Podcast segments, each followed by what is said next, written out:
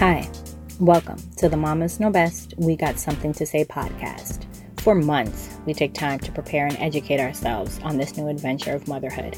But as we all know, once the baby is born, we're still left with so many questions and need all the help we can get. Women really should have a sense of empowerment as they begin to experience these life changing moments and no one mother has it all figured out. However, the more informed we are, the better decisions we can make that will positively affect us and our family. And that's what this podcast is about sharing honest, raw, and real conversations about motherhood, life, and all of the crazy, messy, beautiful in betweens to hopefully educate, empower, and support the next mother on her motherhood journey. So sit back and enjoy. Hello and welcome to the Mamas Know Best. We got something to say podcast. I am on with a very special guest. Dr. Melanie McNally is a licensed clinical psychologist who helps Gen Zers become the superheroes of their life stories. She provides online support through teletherapy and coaching, online programs, and books that teach Gen Zers how to build self confidence, manage anxiety, and achieve their goals. Dr. McNally founded Therapy Bootcamp, an app based psychoeducational service for Gen Zers to get therapy tools delivered right to their phones. Therapy Bootcamp is an eight week program where bootcampers build self awareness and develop coping tools, all while being able to DM Dr. McNally directly. Her next bootcamp starts June 13th. Dr. McNally has worked in the mental health field since 2005 and teaches the skills, strategies, and tools that she herself has used and continues to use. She lives in the forest of the Upper Peninsula of Michigan with her husband and two dogs, and you can learn more about her at destinationu.net. Dr. McNally's mission is to help Gen Zers become the superheroes of their life stories by teaching them how to manage anxiety and build self confidence. Dr. McNally, it's such a pleasure to have you on. How are you today? I'm good. And thank you so much for having me today. Okay, before we begin, let's do my icebreaker round. What is your favorite book? My favorite book, so this is a tough one because I read a whole, whole, whole lot, but a book that I constantly come back to that I'm always referring people to, it's called Beyond Words What Animals Think and Feel. And it's a great book that kind of just shows how emotionally complex animals are and I'm all about connecting with nature and wildlife. So I it's a really great book. Sounds very interesting. What is your superpower or superpowers? Um, I would say my superpower is my assertiveness. I often forget that this is something that does not come naturally or easily to a lot of people, pretty much born assertive. In fact, when I was in preschool, my mom went up to the preschool teacher and said, should I be worried about how aggressive Melanie is? And the teacher replied, Let me put it this way no one's ever going to steal her crayons. And that's just kind of how I've always been. I have no problem standing up for myself or for what I think is right. And it's something that I'm good at, but I also try and teach other people to do because I feel like it's a really important skill. It is. I think as even as you were saying it, I'm like, well, I think it's something in myself as well. I don't know if I was born assertive, but it's definitely something I've developed over time and more so in my later years of life. I'll be 40 in a couple of years. And I think it's it's something that even even as I get older, like it's like, no, these are my boundaries. This is what it is. So I think it is a very important skill because a lot of people, even older, older people that that are older than me, don't have. Yes, 100%. And sometimes I forget that people don't have it. And I'm like, well, why didn't you, you know, put down that boundary or why didn't you just say something? And then I have to remember, oh, this isn't something that comes easily to a lot of people, especially women. For sure. If you could travel back in time, do you have a specific period of time or a year of your own life that you would like to go back to? You know, I would really like to just probably go back to probably a time of, you know, Native Americans on the land when it was undeveloped before things were built up and just to kind of be able to explore and see what our country looked like without cities and without development and with a lot of animals roaming. I think that would be pretty cool. Sounds pretty cool. What are the values that guide you and your family?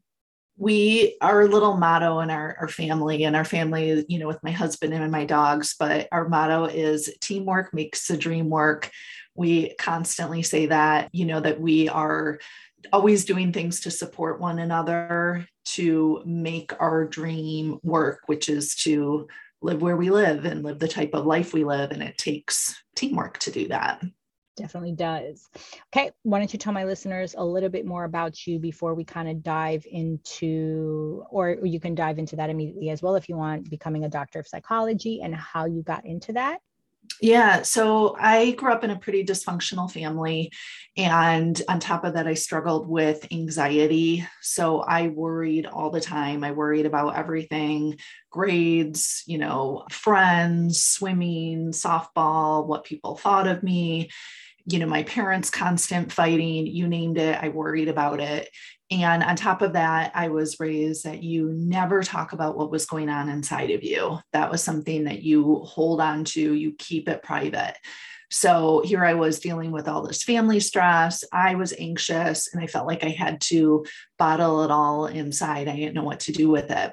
Well, when I went off to college for undergrad, I ended up learning about psychology and I loved it. And I started thinking I wanted to be a high school counselor but I thought I needed some more experience. You know, I felt like, how can I help high schoolers deal with their own issues and their own problems if I myself haven't really learned how to do that? And also, if I haven't really lived. So off I went to San Francisco, where I gathered enough life experience to probably fill a few lifetimes. And I went to therapy. I learned how to manage my own anxiety. I learned how to set boundaries in my family, to have healthier relationships with people. And I finally felt ready to return to graduate school. So, first to get a master's degree in counseling, and then to get a doctorate in clinical psychology. So I went on to work in some group practices and then finally went out on my own and opened my own private practice. And I had my own brick and mortar practice in the suburbs of Chicago up until the pandemic hit. And I was already starting to see some clients online. I was already starting to do teletherapy prior to the pandemic. So then when everything shut down, I was able to just transition everybody over online. It was really smooth. And then during that time, my husband and I started spending some more time at our cabin in the Upper Peninsula of Michigan. And since I was seeing everybody online and then we were up here, like, you know what, we kind of like it up here. I think we could make this work. So we decided to sell our house and I closed my practice. And so that now I do everything online and we live in the, the forest. So we have 40 acres. We're, we butt up against a national forest. So we're just surrounded by the woods and live here with our, our doggies and all the wildlife that come and visit couple of questions there, but my first one immediately is where, how far is your next neighbor? So our next neighbor is about a half mile down. We have a private road that we have one neighbor with 60 acres, another a neighbor with 40. And so the three of us share this private road and then we butt up against the, the national forest. So it's nice because even though we're private and really remote, we do have these two neighbors where we can, you know, if we get stuck or if there's an issue, we do have people that we can rely on. So it doesn't feel totally isolating and scary, which it probably could. For sure. I think having that peace of mind 100% because that's what made me think I'm like, wait a minute, where's the nearest neighbor? And then how far are you from like a grocery store or, you know, what does that look like for you? So our closest grocery store, it's about like 35 minutes or so. So we're out, you know, we're we're off some dirt roads and some gravel roads and stuff. So you got to kind of dig a little bit to to get to us and then but then once you hit the main road you know it's about 35 minutes to get to the grocery store. And that's not so bad. We were in north carolina recently and our friend lives on top of a mountain. They don't have six, 40 acres. It's like three acres but they have you know their neighbors spread apart but to go from the top of the mountain to the bottom is about 30 minutes. And then it's another maybe 25 30 minutes to the nearest large grocery store. So i wanted to know where you guys are at in conjunction with that but it did seem pretty cool. And i mean they're island people. They're actually from Jamaica and they freaking love it. They have chickens and all of that. And I'm like, God, that is a oh. pretty cool way to live, right? You know, to kind of go remote. So I'm living vicariously through you telling me this story and our friends that live in North Carolina. But I do yeah. want to take it to your journey of psychology. So you say your superpower is assertiveness. How did you bridge that of coming from this dysfunctional household where you couldn't you weren't uh, really allowed to express yourself. But innately you are this person that wants to set or does for as much as you can right? Set the clear boundaries. How did you navigate that? And what is that correlation if any to have that anxiety of being like okay i'm always worrying about this but at the same token you're also assertive to say i'm not going to deal with this. I'm not going to stand for this. Can you talk a little about that yeah. So I, even though I was in a house where you don't talk about your feelings with anyone else, I definitely expressed my feelings within the house. So I was able to assert myself very loudly and probably in a way that was pretty dysfunctional myself with my specifically with my dad because he was physically abusive towards my mom. So i had no problem stepping in. I had no problem you know fighting him off and things like that. So i could do it at home but then when it came to leaving the house that wasn't something I was sharing with anyone. You know, that was like top secret, private information. You don't tell anyone what's going on at home. Understood. And no, and that's a big responsibility, a big cross to bear for someone at that age to experience that. And then uh, I can see where then the assertiveness grows and you're stepping in, but then, yeah, not being able to share as you're silently kind of going through that and I'm sure we can spend so much time in talking about your own journey to kind of where you are now. But now that specifically in reading your bio with Gen Zers and things, I have a I have a son, he's four. So I am always appreciative of these kind of conversations. You know, number one, to kind of put out there, especially to my parents that have teenagers. A lot of them are like, what about us? There's no, I mean, there's no handbook in general for parenthood, but I think we're in this this information age where there's Instagram and there's peaceful parenting and we're trying to get it at the toddler stage and all of these things and these keywords that are out there but it's like what about the teenagers? So speak on my first question regarding that is what would be the number one reason or thing of why a, a teenager would come to you? And then that impactfulness of the social media on teens health yeah. Oh my goodness. Social media and teens health. That's that's a whole a whole thing in itself. But the biggest reason why most um, people reach out to me, whether it's like the teens or the parents of the teens, it's usually parents that reach out to me, and sometimes they're kind of pushed by their teen to find a therapist.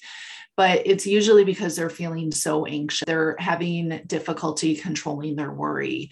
They're so, you know, worried about what people think of them, that they feel almost like frozen, like they can't go to school, or when they're at school, they can't participate in the way that they want to because they're so worried about what people will think of them or being judged. So, that constant fear of being judged and then I also have a lot of teens who come to me because their self-worth is so low, you know, and, and they identify it. There's a lot of information now out there for teens to learn about self-esteem and self-confidence. So they know that it's a problem for them. And they'll come to me and say, My self-esteem is really low. I need help with that. And that plays into the next part of your question with social media that is a huge reason why a lot of teens mental health is suffering. You know it's it's a big factor. When you look at i know you said you're almost 40 i'm 46 like when i grew up and probably the same for you we we weren't exposed to a constant onslaught of news. You know we had my parents had nightly news on that was it. Maybe they got the newspaper, and that was all the news information I knew about. Now kids are learning, they're getting news, you know, on Twitter, they're getting it on Snapchat, they get it on TikTok. They're constantly learning about current events. And a lot of the current event information that they're getting is not helpful. It's not information that they can do anything about. They're they're learning about climate change racial injustice economic inequality wars you know poverty. They're they're learning about all of these things going on in the world that they feel like they have zero power over and that has a big impact on them. And then on top of that they are being fed information that is put through filter upon filter. So they're getting people's highlight reels, you know, they're getting photoshopped images with all kinds of filters on it. So, you know, somebody looks completely different than how they look in real life. And then that makes them feel like they're not pretty enough. They're not skinny enough. You know, maybe they're not social enough. They're not popular enough. And so they're getting that inundated with that type of message as well. For a grown woman as myself, 38 to be exact, I suffer with that of my own thing of sometimes having to take a step back. And thankfully I do have that foundation to where I think I can I can recognize it and be like, whoa, whoa, whoa, whoa. Remember, just like you said, this is someone's highlight reel. They they might look like they have it going on. They're just human. Like I have to actively talk and I am I am grown. So I can imagine on a on a youth how that would make someone feel. But what worries me is all of the suicide, right, that we see. And I'm sitting here, I'm like, oh my gosh. And from the outside, you think they have it all together. They're these two beautiful girls, they're successful, XYZ, and suffering with what they're suffering with, from. So my next question to you would be what age then would you recommend for parents to have their children go on social media? And what kind of discussions should they be having? Because to to one side of it you want to at least how i feel to be honest with your children and say yes this is what's going on et cetera et cetera. But on the flip side like you said they're inundated with so much information how much is too much information? So yeah so one is an age that you should be and then how do you have these conversations to say this is what this is and to recognize that? Yeah. So, first, I want to say that I feel for parents because I feel like parents are really painted into a corner when it comes to devices and social media because it is such a common thing for young you know kids are getting younger and younger when they're being handed phones and when they're on social media and then it puts pressure on all the other parents like that they have to do it because so and so at school you know he already has a phone so i should have one too or so and so is allowed to you know watch tiktok i should be allowed to do it too. So i feel like parents are in a really difficult place and i i feel for you. That's a tough spot to be in. But I can say that what research shows is that kids, first of all, shouldn't get devices before the age of 10. And that's even different than what pediatricians recommend. Or pediatricians will actually even tell parents that kids can be on for about an hour a day, starting at, I don't know, age two or something like that. But research shows that the earlier you have kids on devices, the worse it is for brain development. There is research showing that they are not getting neural activity when they are constantly engaged with this type of stimulation because that's what you know these devices are. They're not it's not a flat screen. It's not just what passively watching tv they're engaging, they're touching, they're moving things around. If they're older, they might be commenting and getting likes and getting social approval.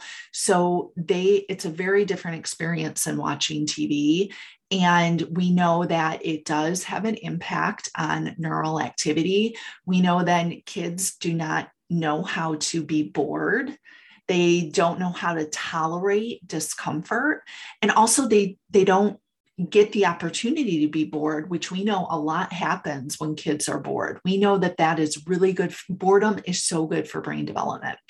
So, first and foremost, they really shouldn't even have devices that they're on at home before the age of 10.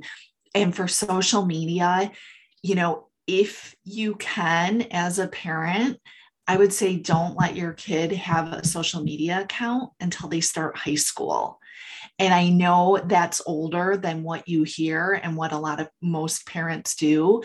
But if you can find ways to fill up their time with hobbies that are that they enjoy, with sports and activities, where they get an opportunity to find things that they're good at, to find things that they enjoy, that is so good for brain development. When they're on social media, they that opportunity is being taken away. And they will not have they will not want to do sports and activities. They will not want to be active. They will lose that sense of you know urgency to find passion and to find something that they're good at. And once you start going down that pathway it's really hard to get them off of it so the longer you can keep them off that road and keep them where they're building, you know, skills and activities and hobbies and interests and passions and keep them away, the better that will be for brain development and for their mental health. Gosh. And I mean, I put it back to for anyone listening, think of it even as adults. You know, I can find myself scrolling and looking at a TikTok video 10, 15, 20 minutes, and I'm like, oh, shoot, like I haven't even been productive. But again, I am an established, I have a foundation as an adult, so I know let's do this. But there might be another adult who might not be able to have that. And I think sometimes it does get easier, especially if you can wallow in certain things or you might stay longer in that. So, but even more so for a child to then kind of get wrapped up in how easy it is to kind of get and is lazy the right word or just complacent with it to where then they're just like obsessed with whatever this is that they're watching yeah and they they get in you know they they lead an inactive lifestyle. And what we know is that gen zers are already the least active generation. And so gen z is like anyone ages like currently they're around like 11 to 22 essentially. And they are the least active generation. And right now they are they are the generation that is reporting lower life contentment than any other generation at their age, higher levels of anxiety and depression. And that's actually become much worse during since the pandemic. So they're already struggling with mental health. And I cannot tell you how many teens I work with that will tell me, I hate my phone. I scroll on it. I'm bored. I it's taking me like I don't even want to hang out with friends because it's just easier to be on the phone. But I feel like, like I have no control. Yeah. They have no self control. That's very, very, very scary. Ladies, are you tired of feeling overworked and under recognized for your impact at work? And are you curious about how to do the inner work to own your worth so you can feel confident making the bold asks, negotiating for more, and creating your ideal career? Ashley Pare, a previous guest, is a successful leadership and negotiation coach who is offering you the special opportunity to experience the power of private coaching with her. She will give you the tools necessary to grow your career on your own terms by being authentic in tough conversations, building bridges through negotiation, and trusting that no is not the end. Head over to www.ownyourworth.com to book an exclusive 30 minute private consultation and like you said you know it's tough it's a tough spot for a parent to be in because in one hand you're like but all the other kids are doing it and do you want your child to be the one who doesn't? But on the flip side it makes sense of why this is and i think the proof is unfortunately there when you hear stories of high high suicide rates. So to kind of pivot to my next question on the topic of the anxiety and everything that comes with it what are some ways teens and young adults can recognize and reduce their anxiety? So, what, a good way to recognize it is to, first of all, to look at, you know, because anxiety we know can be helpful. There's a purpose to it. You know, if I'm anxious about a test, I'm going to be more motivated to study for it. I'm going to prepare a little bit harder. The anxiety is going to push me but it can cross that line into harmful territory if I'm so anxious that I procrastinate, or I have stomach aches and headaches, or I can't sleep the night before. So, first of all, they have to recognize when anxiety is helping them and when it's hurting them.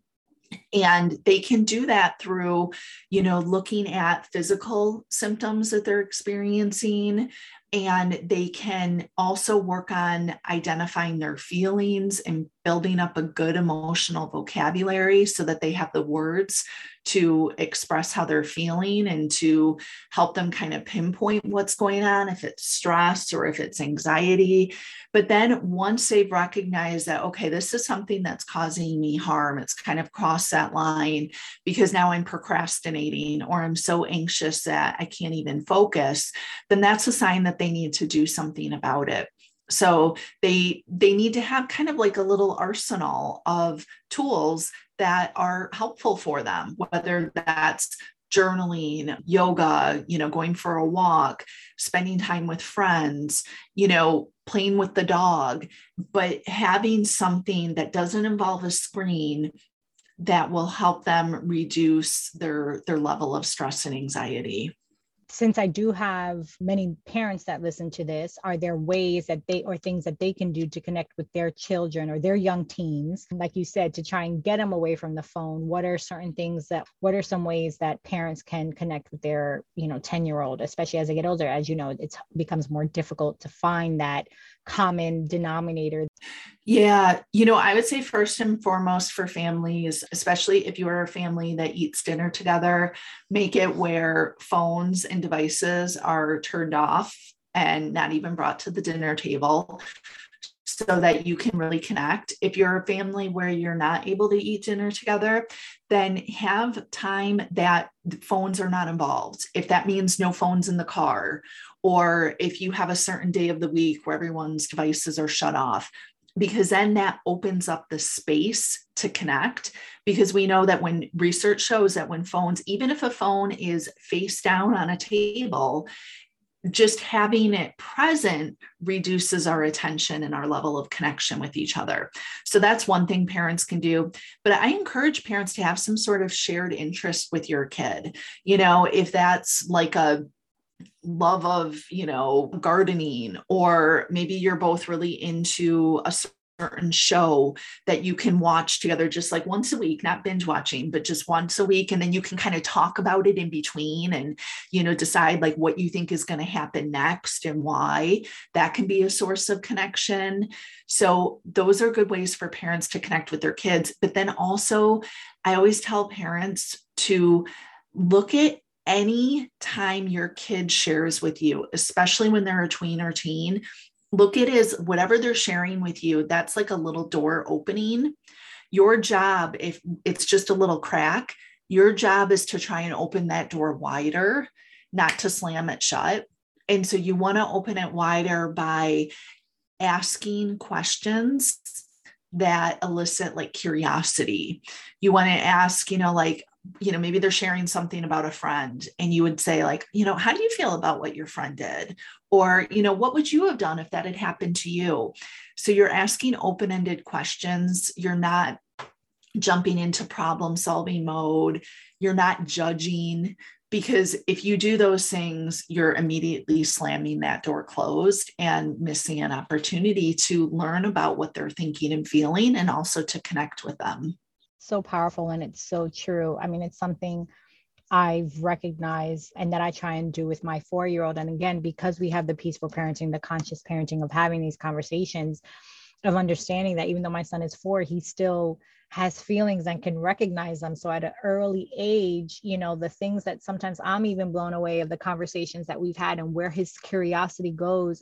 And he can even recognize where maybe, and I see him watching my face, like, is mommy going to judge me? Like, where is this coming? And I'm like, geez, he's only four.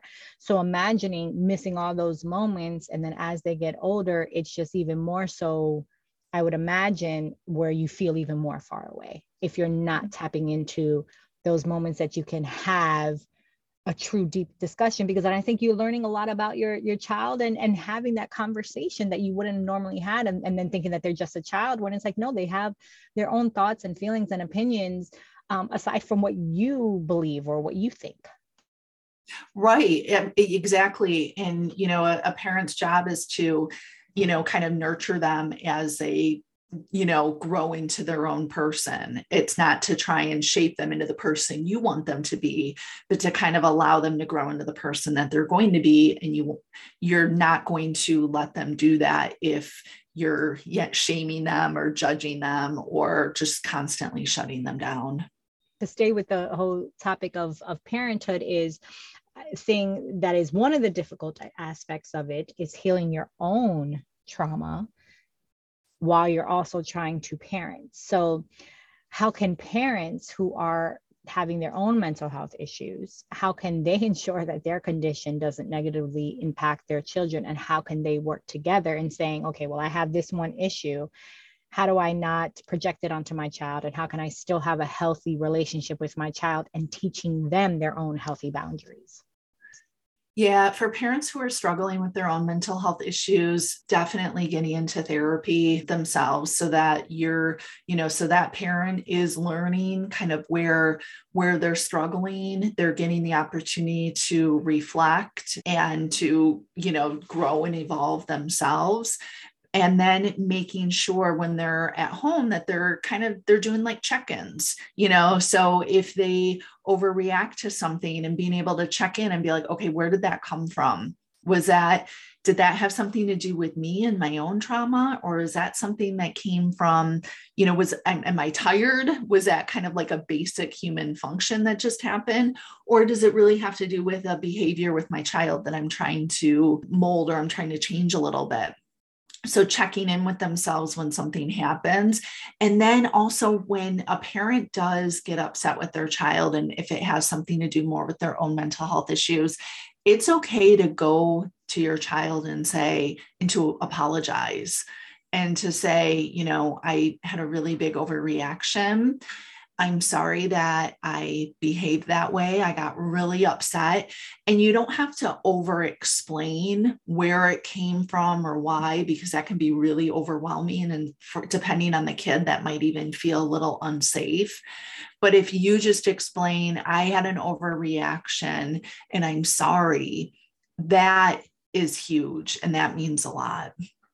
And then to pivot back to the anxiety, how can parents determine and I, I, know you touched base on it a little bit of really recognizing that some stressors are good some anxiety is even good and you know the the adrenaline we get with certain things that we then mistake for uh, anxiety, but it, it's something that makes us feel that we're alive. It's just a part of our DNA, truthfully. How can parents determine something that's truly, truly serious and borderline, you know, that they might think their child can harm themselves or someone else? What are some signs to look for and other things? And I, I guess, other than I would imagine getting help, would be the top of recognizing and then taking that next step. Yeah, so anything that is negatively impacting the child's level of functioning. So when we think of kids, you know, their level of functioning is social, at school and at home. And so, looking at whatever it is that they're struggling with, whether it's anxiety or they're irritable or they seem sad all the time or low motivation, looking at how is this impacting their friendships? How is this impacting them at school? How is this impacting them at home?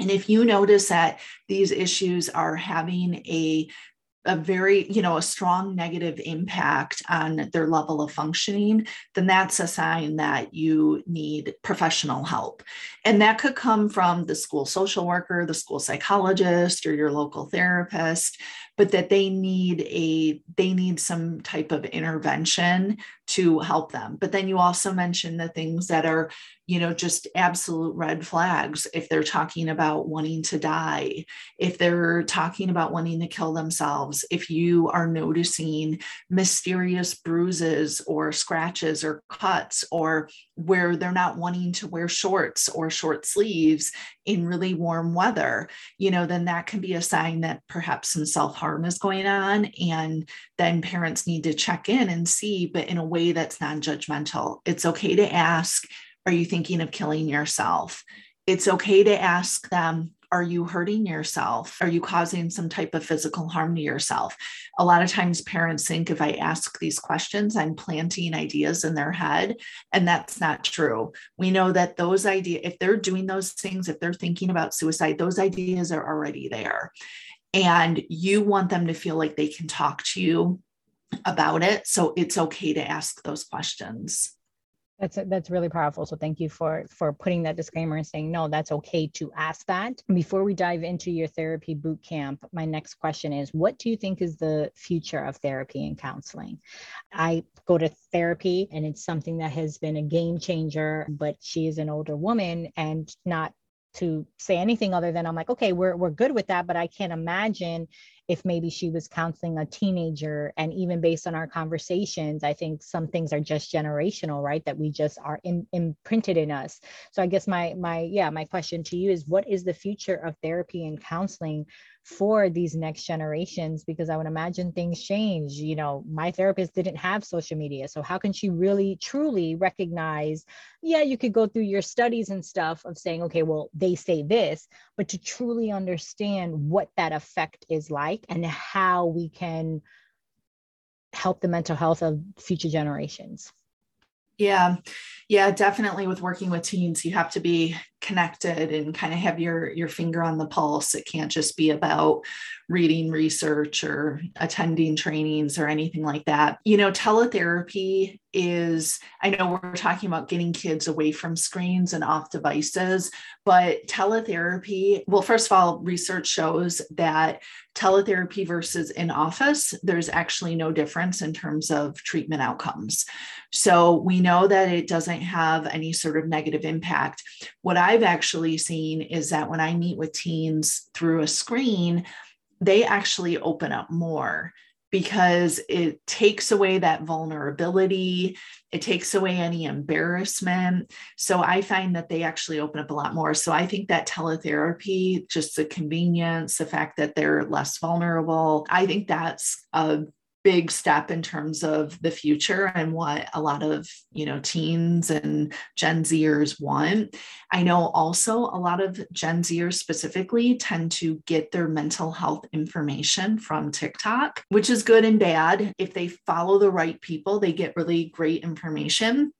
If they don't they get really harmful information. There's actually a digital contagion sort of effect that happens where, you know, people on there's influencers on TikTok who say that they have Tourette's or, you know, dissociative identity disorder and they do all these symptoms. And then, you know, you see a huge increase of kids who claim that they have these really rare disorders like DID, which is extremely rare. And all of a sudden you have all these teens who claim they have it. So it can kind of be dangerous. So I think having mental health professionals who are using social media platforms to raise awareness and to provide mental health information, I think is also a really positive next step. And then maybe even trying to get some of these influencers reported or getting their accounts taken down so that they can't prevent spread this information but then I think it still goes back to if you're a parent who has that to have the communication with your child and making sure that maybe you're both vetting this influencer out and looking at their credentials like there are there's so many people in the space in all different spaces right? Everyone's a marketing expert marketing guru accounting expert you know all of these different things. And even i have to stop myself and i'm like well what is their credentials that they're giving this information out? You know some people package it and make it look really really really really nice which is the scary part and so then everyone then becomes this follower. So i think for any parent listening yeah i think it's it's true. It's like you know then vet them out have the conversation with your child and say okay well if this is the tiktok person that you're getting this information from don't just dismiss it. Do like a quick background check and say okay well what is this person's thing is to then go. Because then i can see that argument with your teen right? Well like she doesn't know what she's talking about. You don't know mom. She's been in this right? Like i can see like that being a big like argument. So it's like maybe do it in the back and and then kind of bring it up. So, yeah, so but let's jump into your therapy boot camp because I know that's coming up June 13th. And by the time this post will be then, and probably even, I believe, before. So, yeah, so talk to me about that. What does that entail and how can people register? Do they have to be a client with you?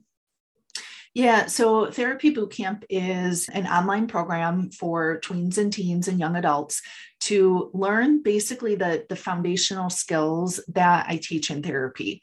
So I developed this because I have a wait list. I can't get people in. My colleagues are in the same boat. We I wanted to have a resource available for kids who need mental health support.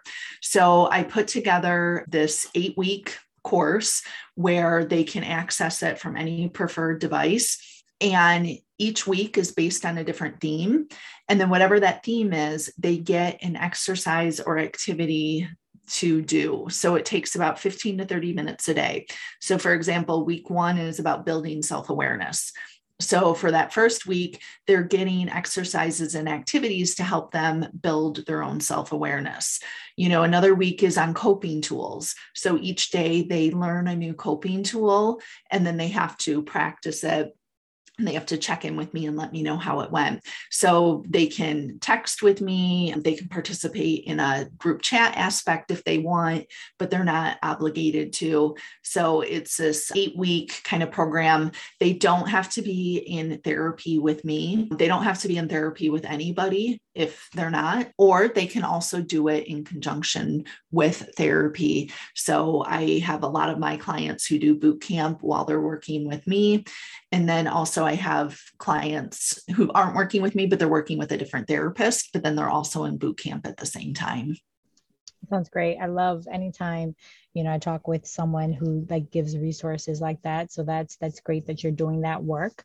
Okay let's i like this portion of it where i kind of dive deep of with my guest. This is my habit section so maybe share with my listeners again their moms women business owners or stay-at-home moms.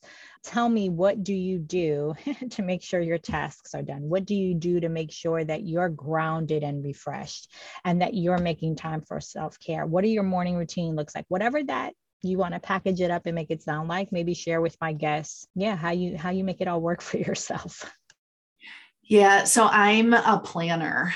Um, I like to schedule out and plan my entire week in advance. So I already know what my work week looks like in terms of clients, but then on my off days, you know, if I have a podcast interview or if I have a training I have to attend or whatever, I'm making sure that I'm looking at the week and what I have scheduled for my off days and for my my work days. And then once i kind of know what i have as far as like my work duties then i'm figuring out when can i fit in the stuff that is really good for my mental health. Like i love to mountain bike. So i'll actually schedule that in you know what day can i fit that in? Or where can i fit in you know? So i try and plan for these little extra things whether it's on a work day or an off day figuring out where that can go. But also because you know i'm fortunate in terms of where i live we can walk out our front door and take the dogs on a hike. So that's usually how my day starts. Every morning we get up with our dogs after they eat breakfast and we have some coffee. We're taking our dogs for a hike in the woods. And we do that pretty much regardless of the weather, as long as it's not negative 40. We're out there doing it. And even if it is, sometimes we're putting booties on them and jackets and doing a really short one. So I make sure I prioritize time outside and in nature because for me, that's really grounding. And I know that that is a huge way for me to just fill my cup so that I feel rejuvenated. I feel ready. Even in between clients, sometimes I'll go outside for a few minutes and hang out because I know that how good that is for my mental health. I love it. And how can my listeners connect with you? So my website is destinationyou.net and U is Y-O-U. If you're interested in boot camp, you can go to destinationyou.net slash therapy hyphen boot camp. If you're on Instagram, you can follow me there. I'm at Dr. Melanie McNally and then i do have a free guide too for your for your community so for parents who want to learn how to help their tweens and teens with problem solving you can download my my free guide at destinationyou.net slash free guide Great. Do you have any other final thoughts to my podcast community? No, thank you so much for having me. And I, you know, to parents out there, I know you, you know, it's a tough job. Make sure that you're taking care of yourselves and that you're practicing some self compassion. Thank you so much, Dr. McNally, for coming on, for sharing, you know, your own story and for dropping some gems to the podcast community. It's much appreciated and continued blessings for love and light. Thank you for joining me this week on the Mamas Know Best We Got Something to Say podcast. This podcast has been brought to you by our sponsor, NGC Consulting, where you can find them at NicoleGConsulting.com. For more motherhood resources, check out themotherhoodvillage.com. Make sure to subscribe to our show so you'll never miss an episode. And if you found value in this episode, we'd appreciate a rating on iTunes or recommendation to a friend works too. And join us next time for another amazing conversation.